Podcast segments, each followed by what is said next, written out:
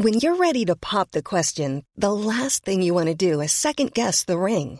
At Bluenile.com, you can design a one of a kind ring with the ease and convenience of shopping online. Choose your diamond and setting. When you find the one, you'll get it delivered right to your door. Go to Bluenile.com and use promo code LISTEN to get $50 off your purchase of $500 or more. That's code LISTEN at Bluenile.com for $50 off your purchase.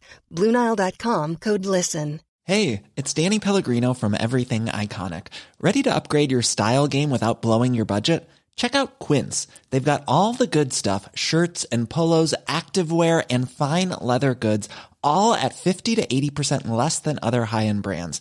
And the best part? They're all about safe, ethical, and responsible manufacturing. Get that luxury vibe without the luxury price tag. Hit up quince.com slash upgrade for free shipping and 365 day returns on your next order. That's quince.com slash upgrade.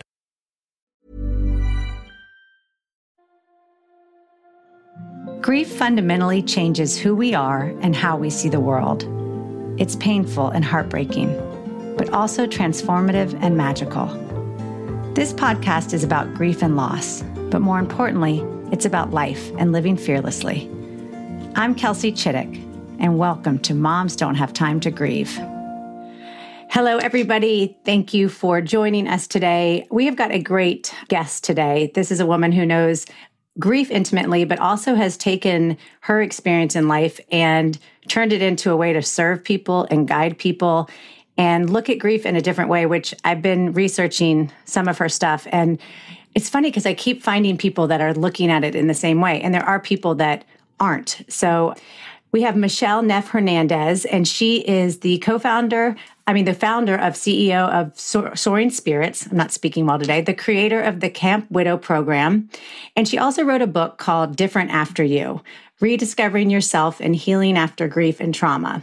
So her work is really fully invested in grief work and trauma work.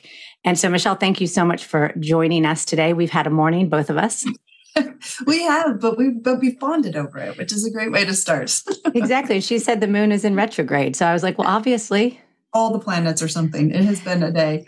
That's true. But it's so good to be here. Yes, thank you so much. And I I heard about you from our team, and then I started to research your book and the similarities in our experience, just in terms of sudden death. You know, I, we talk a lot about how your person died, when they died, were they sick, were that was it sudden? But I love in one point you talk about like all my friends have dead people or my people are people with dead people. I feel that way. I feel like widows are my people. And even more so, I feel people that just had someone drop dead in front of them are definitely, are, or not in front of them, but just like bye, are really my people because it's so important that we connect to those who have been through the same thing. So, can you just briefly kind of tell us how you got here, the hard and beautiful journey to this spot in your life? Yeah, well, I have to agree with you. People who have dead people are my people for sure. And when did I ever think that was going to be a good thing? Not really until after my husband died. So in 2005, my very healthy 39 year old husband went out for a bike ride and didn't come home because he was hit and killed by a driver while he was on that bike ride. I was 35. I had a blended family of six. So definitely no time to grieve. I had a lot of mom duties.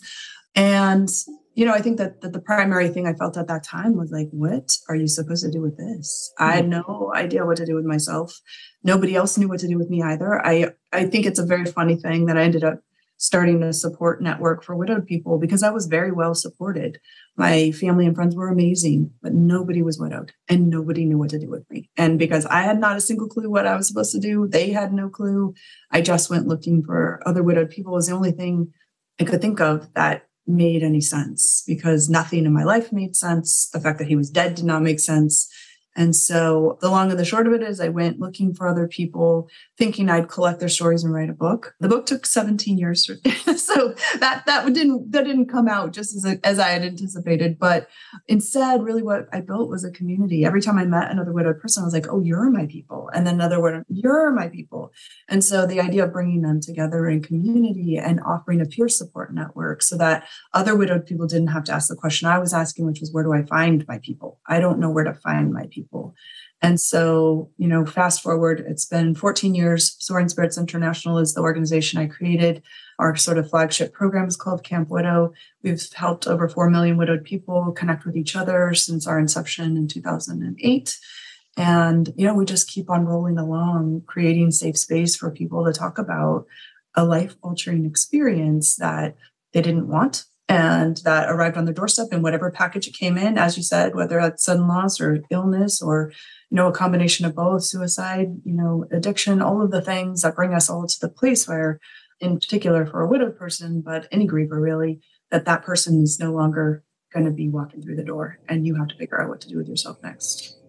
God, I mean, you're doing good work. Isn't it? It is the weirdest thing when you're like, where'd they go? What? I mean, those first few days, and I, I, I didn't know you were that far out from it. I honestly thought it was much closer, which actually informs a lot about the space that you have to do this work because you have seen the, how time heals.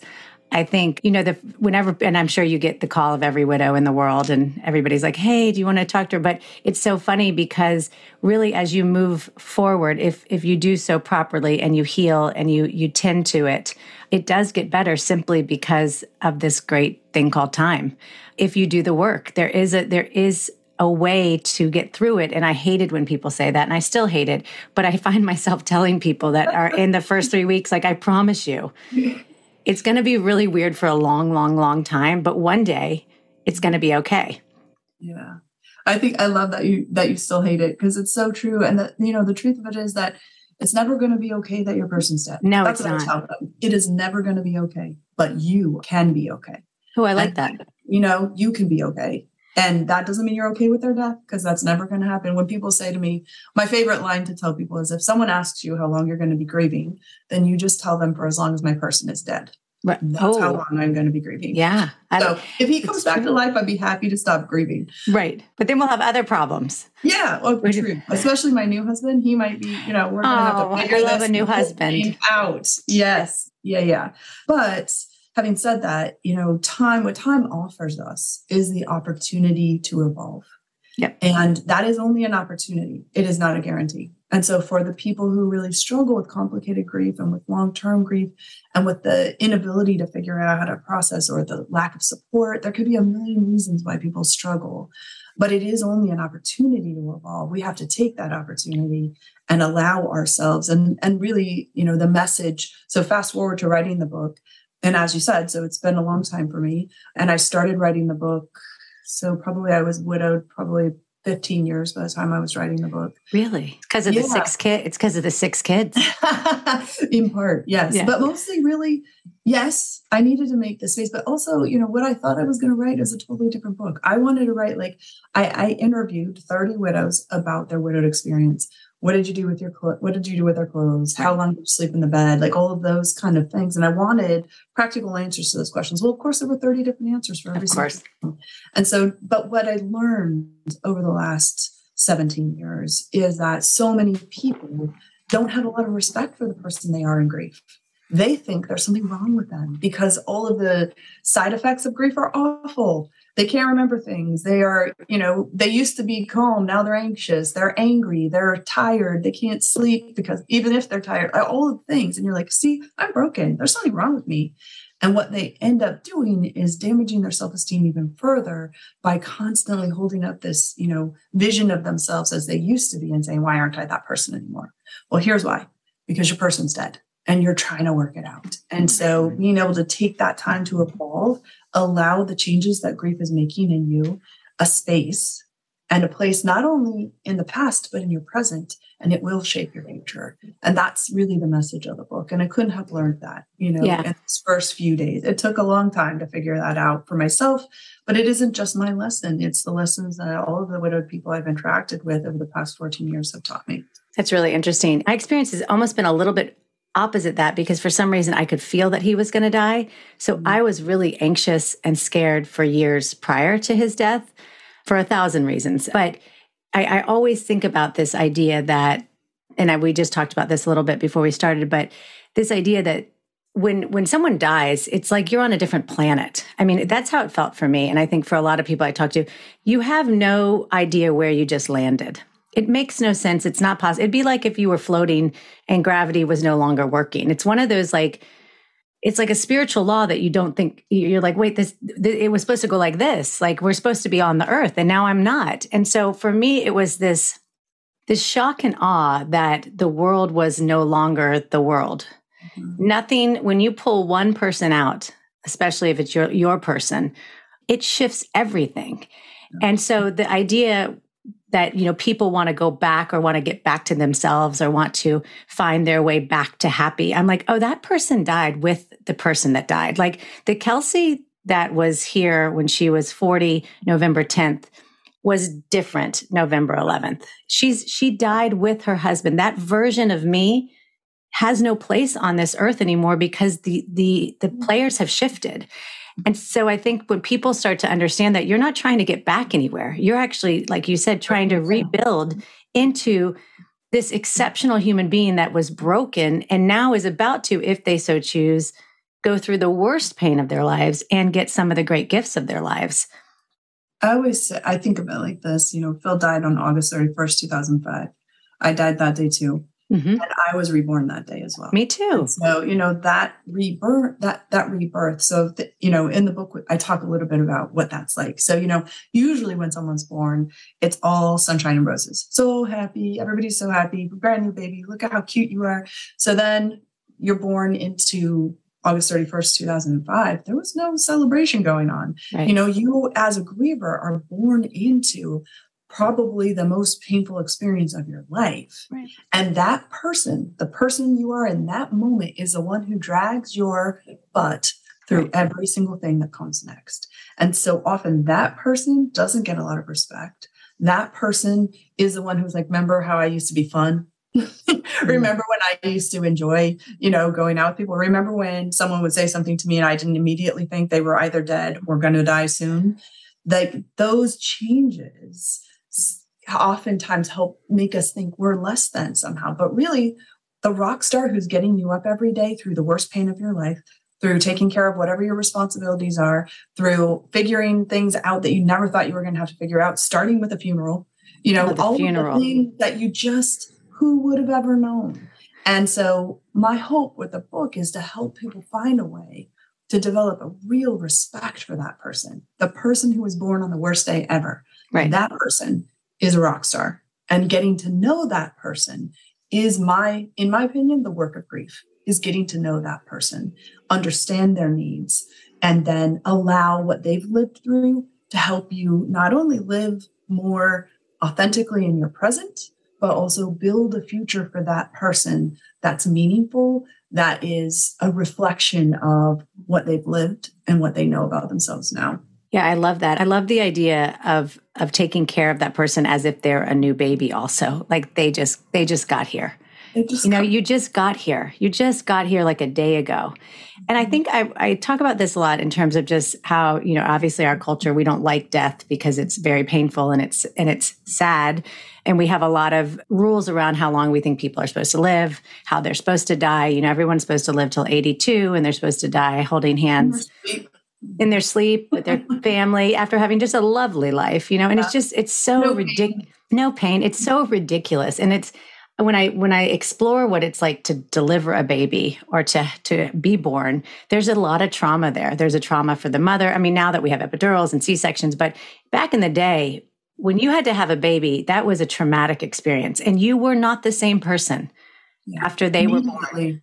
Your, your world, your planet looked similar to when someone leaves. You're like, what the hell just happened? Mm-hmm. So you bring that baby home and you don't even know how this works anymore.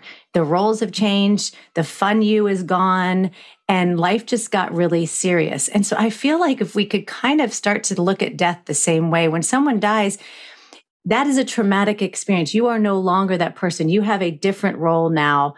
The world looks different, but we don't, we deem birth this beautiful thing. This transformative thing, and you're a mother. Well, man, when you go through grief and you get to the other side, and I and I consider the other side when it's and I'm I'm almost there. I'm four and a half years, and I can I can feel it in my soul. I can feel this like like this presence, like I'm back here on earth, as a new person. I'm no longer floating around in the ether being like, I don't even know what happened. I'm not sure what's going on here. Yeah. And so I I feel that way. I feel like, oh my God, the kind of the way you feel after your your kids go to preschool, or there's like a moment where you go, I might be able to do this. Mm-hmm. I might just survive this thing. And right.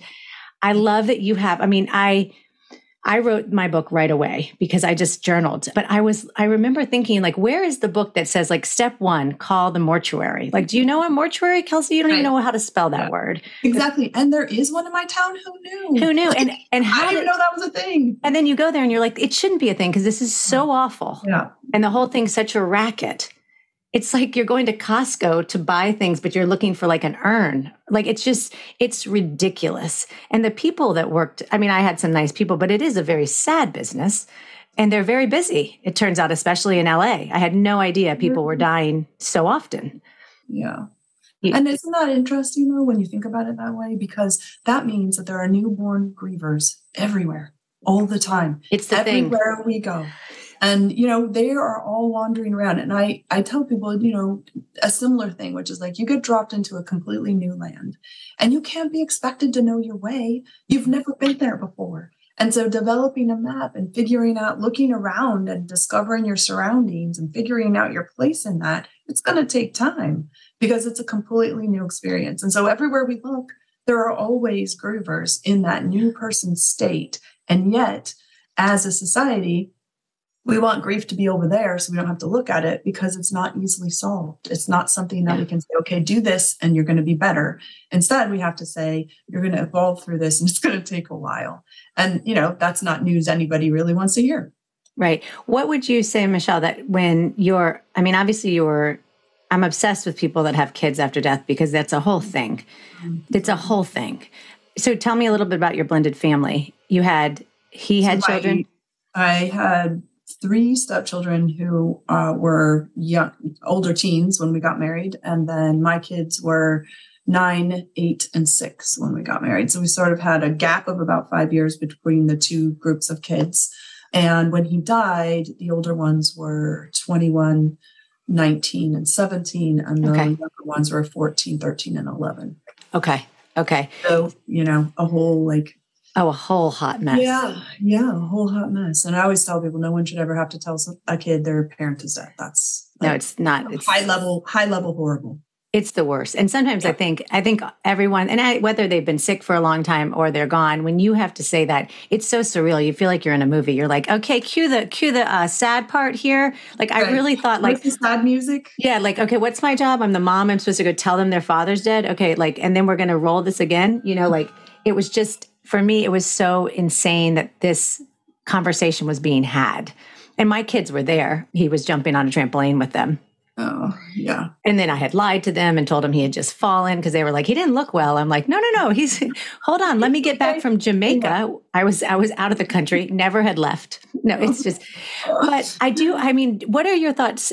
Well, I mean, in terms of how your husband passed, how did you get over on the, the grief part? Okay, we all talk about that, but I, I don't think I've met anyone that has died in an accident, or we haven't had anyone on the podcast. I'm just starting to talk to people about suicide because I found that if it's not the type of death you've experienced, mm-hmm. even though everyone thinks like I get dead people, I get dead people that are widowed mothers that drop dead suddenly. But there's like everything else I have never experienced. And I'm just as nervous to talk about that yeah. as I would if you know if I didn't have a dead person. So what was that like and how is it when you when it was someone's fault or someone chose it or someone chose to do something to someone like how do you talk about that with people? Planning for your next trip? Elevate your travel style with Quince. Quince has all the jet-setting essentials you'll want for your next getaway, like European linen, premium luggage options, buttery soft Italian leather bags and so much more and is all priced at 50 to 80% less than similar brands. Plus, Quince only works with factories that use safe and ethical manufacturing practices. Pack your bags with high-quality essentials you'll be wearing for vacations to come with Quince. Go to quince.com/pack for free shipping and 365-day returns. Ever catch yourself eating the same flavorless dinner 3 days in a row, dreaming of something better? Well, HelloFresh is your guilt-free dream come true, baby. It's me, Gigi Palmer. Let's wake up those taste buds with hot, juicy pecan crusted chicken or garlic butter shrimp scampi. Mm. Hello Fresh. Stop dreaming of all the delicious possibilities and dig in at HelloFresh.com. Let's get this dinner party started.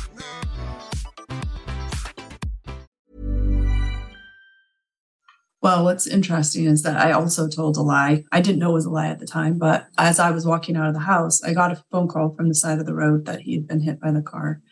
And in my mind, I had just decided that if they were calling me and not 911, then he probably had broken his legs and I was going to have to go get him and he was going to be mad because he wouldn't be able to run the next day. Right. Uh, what right. I didn't imagine, of course, was that they would do both things. And so I said to the kids as I was walking out the door, he's been hit by a car, but he's probably fine. He just Mm. broke his legs. And so you can imagine now when I have to deliver the different news, I had the same not what it is. One of my kids said to me, You told me he just broke his legs. And I was just like, Oh, like, how do you, like, even still, you know, it's been 17 years, and even still thinking of that moment just ugh, twists my, twists my Yeah. stomach because it was, you know, because it's impossible. There's no, you know, there's no, there's no way to soften it. There's no way. It, it, the facts are so hideous that that there's no way to change the facts. And so, so coming back to the idea of fault, you know, his accident was pretty classically an accident, meaning that, you know, there were a collection, a series of things that happened that would have had to happen exactly that way for him to die, you know, including the height of the car because it was a slightly elevated car. His tire went under. Like, there are just a lot of details that conspired for him to end up not surviving that accident. And so, in the idea of fault, for me, and this is different for everyone, but for me, there was a moment where it was like, okay, the man who hit him, he stayed. And I remember seeing him at the scene. I didn't Oh, interact with good. him, Yeah. But I saw him. And I remember thinking, who's that guy? I just, I think what I felt was his energy because I could, I identified him from a distance and I had no idea who he was. And yeah, I saw him there and he called the next day through via, you know, through the police station to say if I wanted to talk to him, I, he was willing to talk to me. Oh, Um, you know, so for it was an accident, a true it was accident. a true accident. And his pain, it was huge. Him. Of course. It Nobody wants to do that. His family. It was it was horrible Oh, around. And so that was the way I approached it. I will say that, you know, it was harder for the older kids than to see it that way. And every one of us has had our own sort of emotional interaction with the realities of his death. And I have to say that I think one of the, the most difficult things about being a parent of grieving kids is that each one of them needs something different from you and that it is both separate from and combined with your own grief experience. And so because they can only understand it developmentally you know it means revisiting over and over and over again.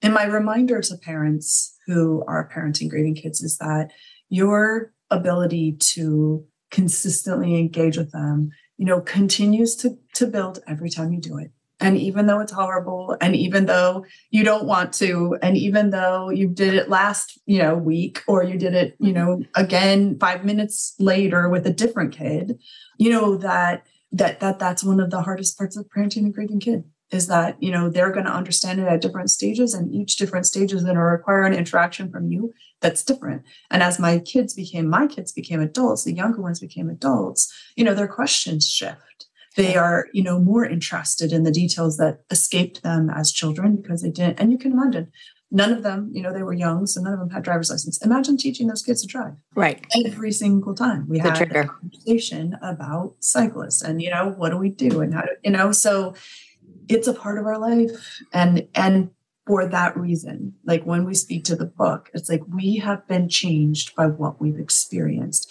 And trying to pretend like we are the same person we were is damaging because we can't be that person anymore. I can never drive past a cyclist again and not think that you know just for one second about what happened in my life. And and that is true for my kid all the kids. Like it's true for everyone who knows Phil everyone who was a part Of of, that experience you know so of course we are changed by grief if we can allow those changes then we have the opportunity to use that to evolve and for our perspective to include making more space for the grieving people who are around us Yeah. being more graceful about how we interact with people who are grieving understanding that we are evolving into a new version of ourselves and also giving ourselves the grace and the space to evolve rather than holding up a mirror that says, look, you used to be so much better, remember?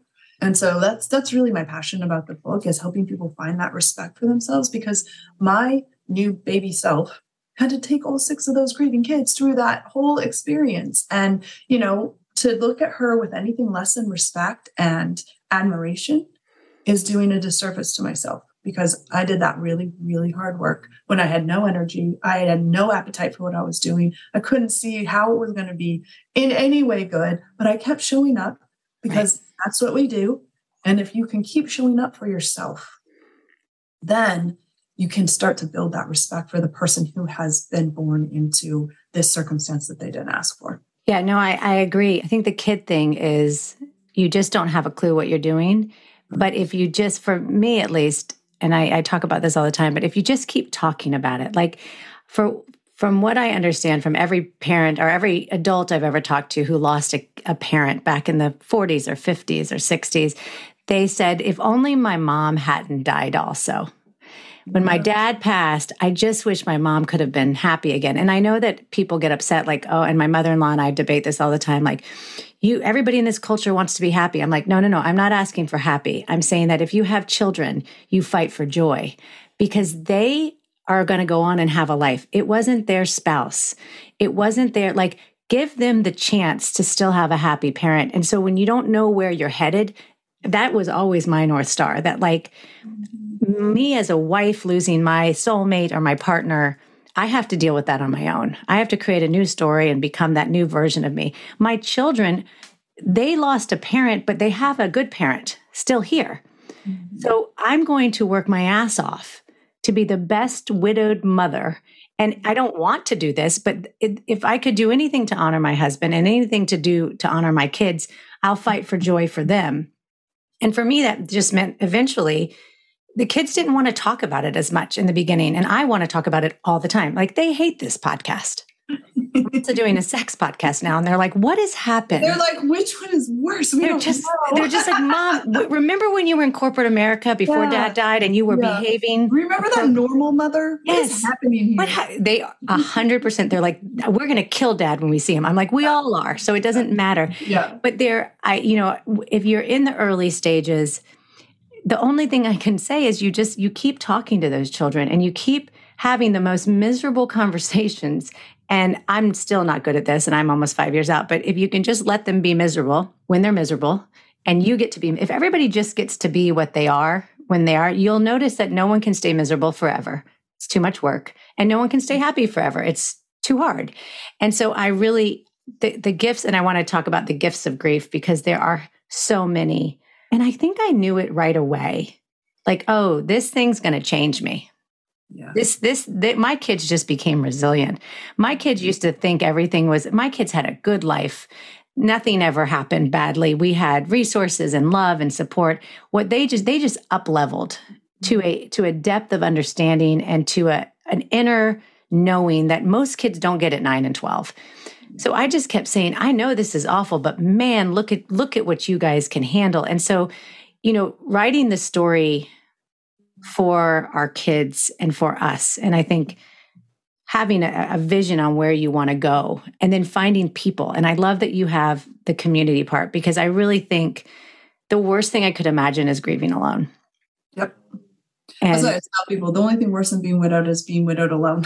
oh, I don't even know how you do it. That's the worst. I don't. But yeah, that was what drove me. Like I felt like I was widowed alone, and in that right. feeling of aloneness, I was like, okay, this can't. Like, I who do you even ask? I guess you ask other widowed people, and that that yeah. sense of like needing that community because in that, I, I feel like when you're in community, you have the opportunity to normalize grief in a way that you can't in any other way, and that means that you might meet somebody who you're like, wow, I would never do that. And then you meet somebody else where you're like, that is the coolest thing I've ever heard. And now you've got a scope. Yeah. And that scope you can fit anywhere in between there helps you to see like there's a lot of options. There's a lot of ways to evolve through this. There's a lot of ways to talk with the kids. There's resources that are available that I can only find because I have all of these people to ask. That was my goal. The bigger, That's awesome. The better, because then the scope of what's normal expands yes. point that it includes all of the things you know that i was experiencing that felt totally crazy but instead we're just a part of the process that i couldn't possibly know because i was a newborn. Yep. so put the newborn with other kids who have also had that experience and you know at our camp widow events. Yeah tell us a little bit because we only have a little bit more time. Tell tell me both about camp widow and soaring spirits so Soaring Spirits is the parent organization, nonprofit founded in California that offers a huge variety of resources for widowed people. Our our jam is widowed people. We love widowed people. There's nothing cooler. Look at the two of us. That's all we do, right? So Camp Widow is a weekend long or a single day, depending on which version you choose of packed resources for rebuilding your life. So many people assume that coming to Camp Widow means you're going to cry, sing kumbaya, have some s'mores. You might have s'mores, but they would be Marriott provided. But the idea is really to provide people with community and resources for rebuilding their lives. And so, where else will you have a conversation with other people who have had widowed or, or widowed and raising kids? That's where. Where else are you going to find somebody whose person drowned? That's where. Where else are you going to find somebody who has had, you know, a suicide loss and have a collection of people who can talk about the unique elements that are included when you're going to have unanswered questions for the rest of your life. So Camp Widow was built to be that like holder of safe space for community to grow within.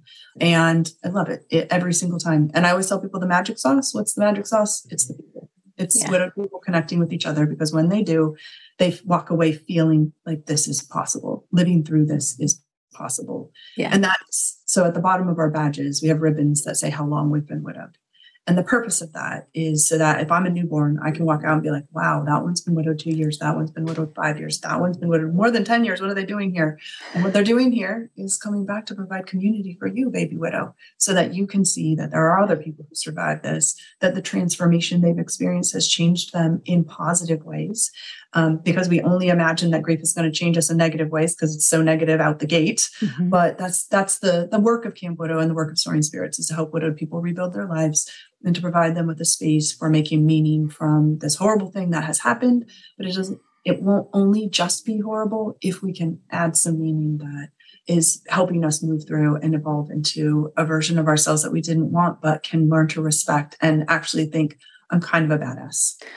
I mean, we are. I, I, Absolutely. Yeah. I mean, that once you get past the shock and awe of the first couple years, and you start to look back at what you did, you cannot help but think like, "Holy Toledo!" I mean, I don't even.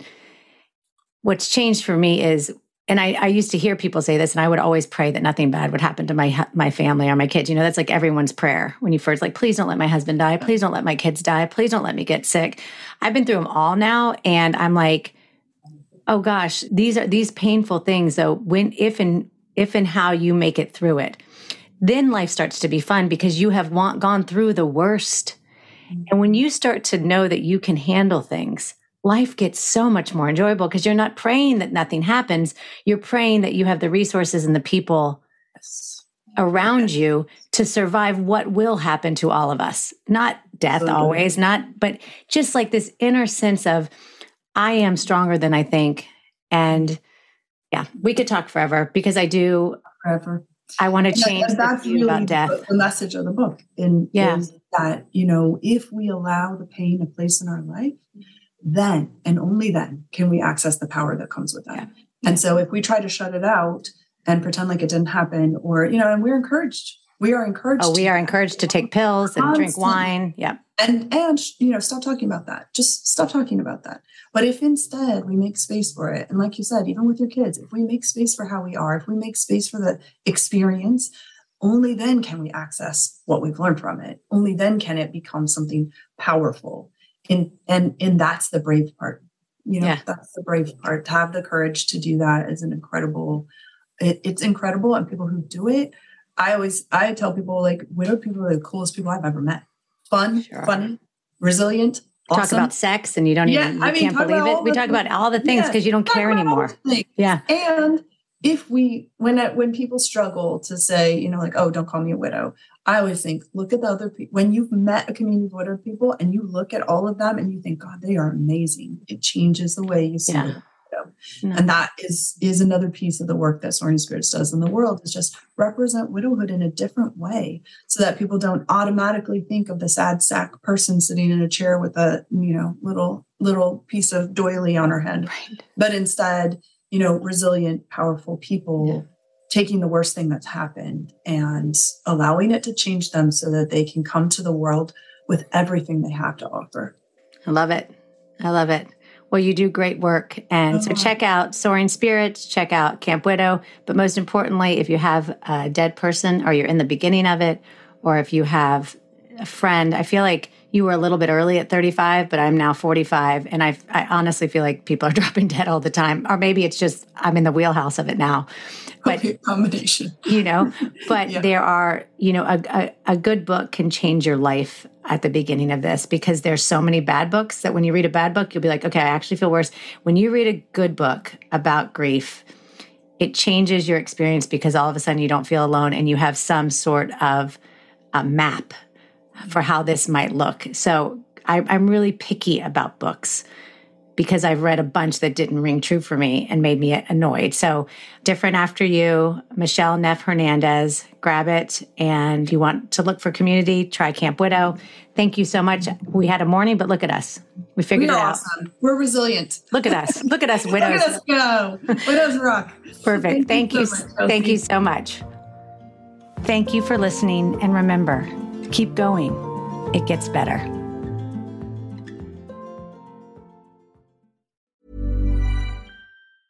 Hey, it's Danny Pellegrino from Everything Iconic.